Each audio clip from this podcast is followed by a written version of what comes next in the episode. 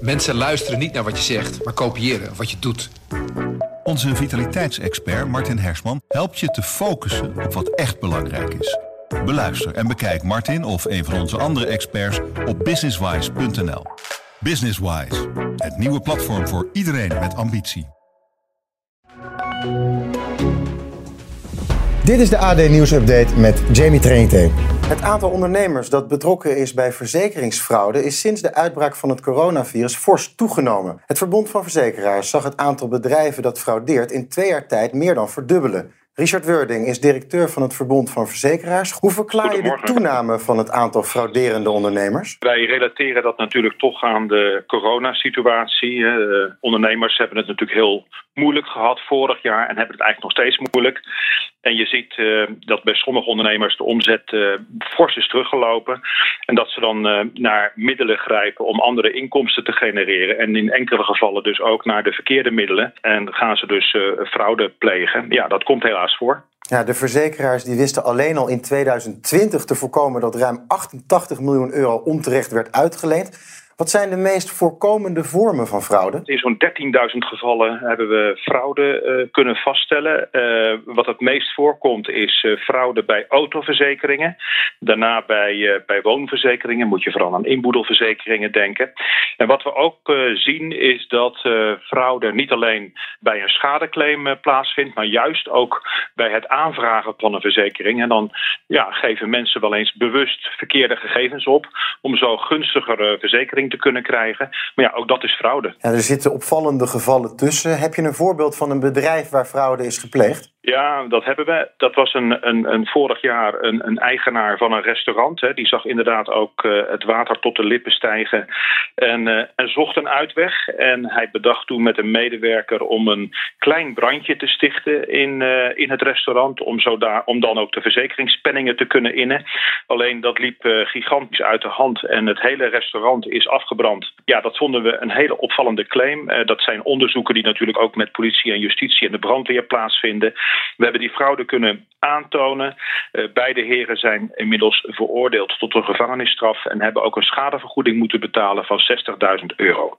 Ja, toch gaat het niet alleen mis bij, bij ondernemers. Ook particulieren die dienden onterechte claims in. Wat valt daarbij op? Nou ja, een paar zaken. Uh, op de eerste plaats uh, zien wij dat uh, in tegenstelling tot andere jaren er veel minder fraude voorkomt bij reisverzekeringen. Maar op zichzelf is dat natuurlijk ook wel logisch, omdat er vorig jaar ook minder is gereisd in verband met corona.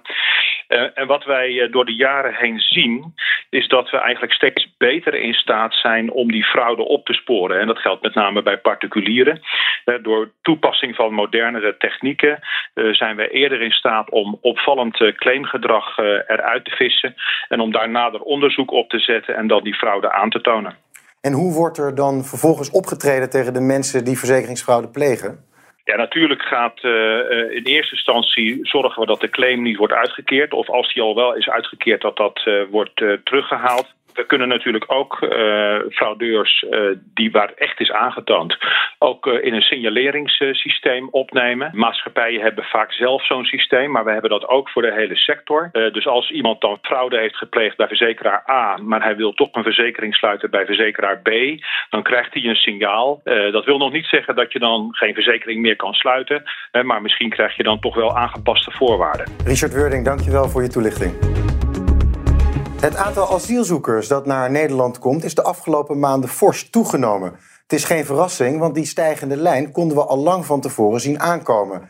Martijn van der Linden van Vluchtelingenwerk Nederland. Ja, staatssecretaris Ankie Broekers-Knol die zei eerder al dat er sprake is van een sterke asielpiek.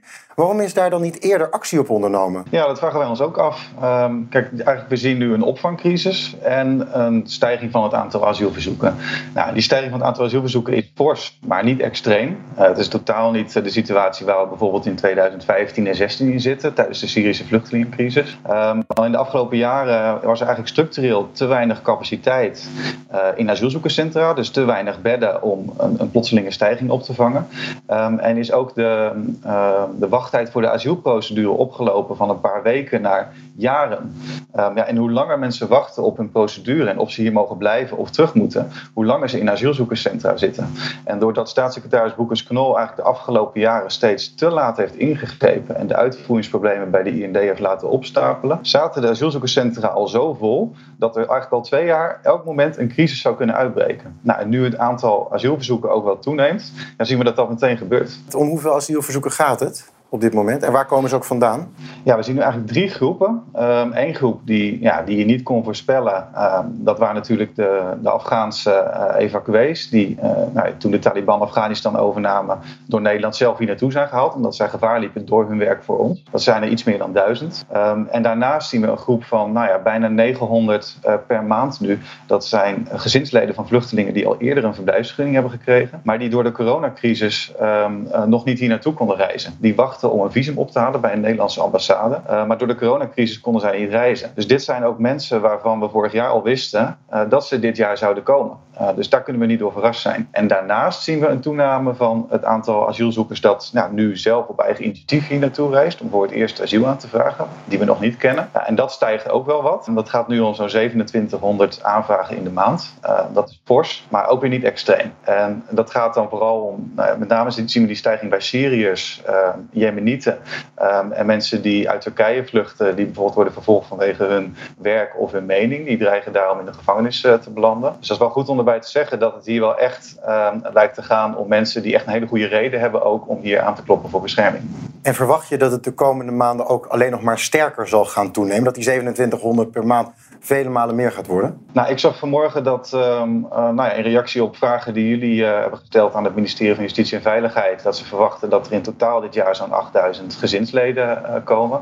Een goed deel daarvan is nu al in Nederland, dus daarvan weten we het. Um, het aantal ja, asielzoekers die voor het eerst hier naar Nederland komt, de verwachting is dat dat nog wel eventjes zo aan zal houden. Maar er is geen reden om te denken dat dat heel erg zal stijgen. Omdat we niet zien dat er veel meer mensen nu naar Europa komen. Het aantal ja, evacuees uit Afghanistan we weten dat er nog zo'n 2000 in de toekomst zullen gaan komen. Maar het is op dit moment niet mogelijk om mensen te evacueren. Dus de verwachting is ook niet dat die over vier weken allemaal in Nederland aankomen. Dus daar hebben we nog wel wat tijd voor om ons op voor te bereiden. Ja, toch? Je hebt het ook al eerder gezegd. De Nederlandse AZC's die zitten nu al propvol. Wat is er nodig om deze toenemende stroom aan mensen ja, in de komende maanden op te gaan vangen? Nou, de komende maanden, ik zou willen zeggen, het is nu echt een kwestie van dagen en weken. Uh, er wordt nu in allerlei gezocht. Nou ja, dus slapen nu asielzoekers in tenten. Uh, in, in Amersfoort zijn er zelfs uh, nu mensen in een hotel ondergebracht. Dat laat wel zien hoe extreem de situatie nu is. Dus het is, ja, we doen vooral ook een oproep aan gemeenten om zo snel mogelijk ja, normale asielzoekerscentra beschikbaar te stellen aan het COA. Want de manier waarop mensen nu in tenten worden opgevangen opgevangen met de winter voor de deur. Uh, opvang is normaal al sober, maar dit zakt echt door de bodem van, uh, van ja, hoe je mensen fatsoenlijk kan opvangen. Dus dat moet op korte termijn gebeuren. Op langere termijn uh, moet er echt rigoureus iets veranderen aan de manier waarop we omgaan met een fluctuerende asielinstroom. Je weet niet hoeveel vluchtelingen er volgend jaar gaan komen. Je weet niet waar oorlogen uitbreken, dus je moet voorbereid zijn. Altijd, je moet wat reservebedden hebben en je moet ervoor zorgen dat je ze ook allemaal snel duidelijkheid kan geven over of ze hier blijven. Nou, en daar heeft het kabinet de afgelopen jaren echt ontzettend in tekort gestoten deze opvangcrisis is echt door het kabinet veroorzaakt en heeft niets te maken met de, met de stijging die we nu zien. Die is reëel, alleen dit had voorkomen kunnen worden. En we hopen dat er nu eindelijk lessen worden getrokken en dat er structureel meer uh, reservebedden bij het COA uh, komen. En dat er ook uh, nu echt werk wordt gemaakt van meer personeel bij de Immigratie- en Naturalisatiedienst. Om te voorkomen dat mensen jarenlang moeten wachten op duidelijkheid op een asielaanvraag. Martijn van der Linden van Vluchtelingenwerk Nederland, dankjewel voor je toelichting. Het mogelijk invoeren van specifieke maatregelen voor ongevaccineerden om de toename van het aantal coronapatiënten te stoppen, leidt tot weerstand in de Tweede Kamer. Waar 85% van de mensen zijn gevaccineerd, het nu apart gaan behandelen als een soort uitschot van de mensen die niet gevaccineerd zijn, terwijl je zelf hebt gefaald, ja, vind ik ongepast. Hans van Soes, parlementair verslaggever van het AD. Wat vindt de Kamer dan dat er moet gebeuren? Ja, nou, dat is een hele goede vraag. Uh, want daar is eigenlijk is er nergens een meerderheid voor op dit moment. Deel van de Kamer vindt eigenlijk dat de huidige maatregelen al veel te streng zijn. Hè. Die, moeten, uh, die moeten gewoon weer het liefst worden afgeschaald. Een deel van de Kamer vindt de huidige maatregelen juist niet streng genoeg. Nou ja, uh, voor de, de, maatregelen die nu gelden, hè, en dan, dan is de belangrijkste toch nog wel dat corona-toegangsbewijs in, in de horeca en voetbalstadions. Dat was maar een minimale meerderheid voor. Maar ja, wat dat wel. Ja, daar is, zijn de meningen gewoon echt heel erg over verdeeld.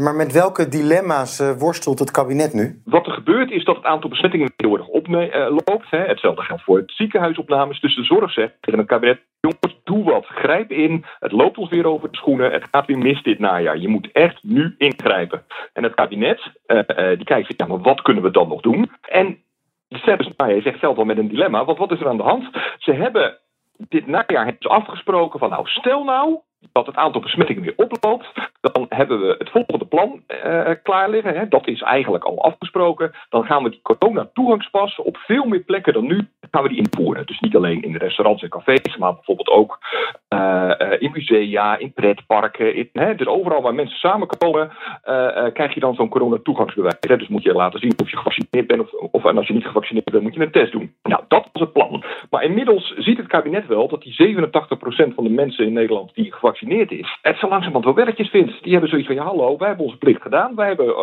het vaccin gehaald. Uh, en dan krijgen wij weer extra beperkingen. Hè. Die weerstand daartegen onder een groot deel van de bevolking neemt enorm toe. Dus het kabinet denkt, ja, misschien moeten we dan wel gaan kijken naar maatregelen die alleen gelden voor uh, de kleinere groep van ongeveer 13% van mensen die niet gevaccineerd is. Maar ja, dat is ook weer een dilemma, want ja, dan, dan kun je weer de tweedeling in de samenleving en de woede onder die groep nog groter maken. Dus ja, het is een beetje kiezen tussen twee kwaden en ze zijn er echt nog niet uit, Jane. Er moet iets gebeuren, maar het is eigenlijk onduidelijk welke kant het kabinet op zal gaan. België die kondigde gisteren aan dat de coronapas ook in de sportschool verplicht wordt. Mhm. En dat de mondkapjes ook weer terug op moeten. Zijn de maatregelen waar het kabinet ook aan denkt, denk je? Alles ligt op tafel, wat ik al zei. Eh, uitbreiding van die coronatoegangsbewijs, dat ligt al op tafel. Hè. Dat is eigenlijk al afgesproken. Dat zouden we gaan doen als het aantal besmettingen weer oploopt. Maar ja, daar twijfelen ze nu over of dat wel eh, slim is. Maar ja, het zou dus wel degelijk kunnen. En ja, weer herinvoeren van uh, de mondkapjesplicht. Hè. Dus niet alleen het openbaar voer, maar bijvoorbeeld ook weer in winkels. Is ook een optie die op tafel ligt. Ja. Net zoals het thuiswerkadvies bijvoorbeeld. Er lijkt op, uh, op, korte termijn toch iets te moeten gaan gebeuren. Wanneer weten we of er nieuwe maatregelen worden genomen? Nou ja, uh, morgen komt het OMT, hè, dat zijn die deskundigen uit het Outbreak Management Team, uh, komen met een spoedadvies. Vrijdag vergadert het kabinet erover. Dan zal er waarschijnlijk maandag nog overleg zijn met de burgemeesters. En dinsdag is er weer een grote persconferentie op de. Dankjewel Hans voor je uitleg.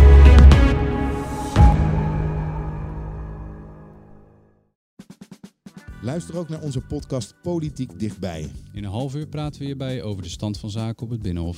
En niet alleen vanuit de wandelgangen in Den Haag, maar ook vanuit een regionaal perspectief.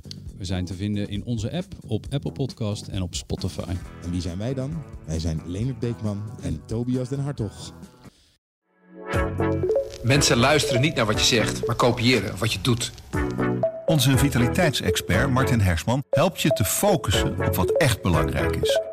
Beluister en bekijk Martin of een van onze andere experts op businesswise.nl. Businesswise, het nieuwe platform voor iedereen met ambitie.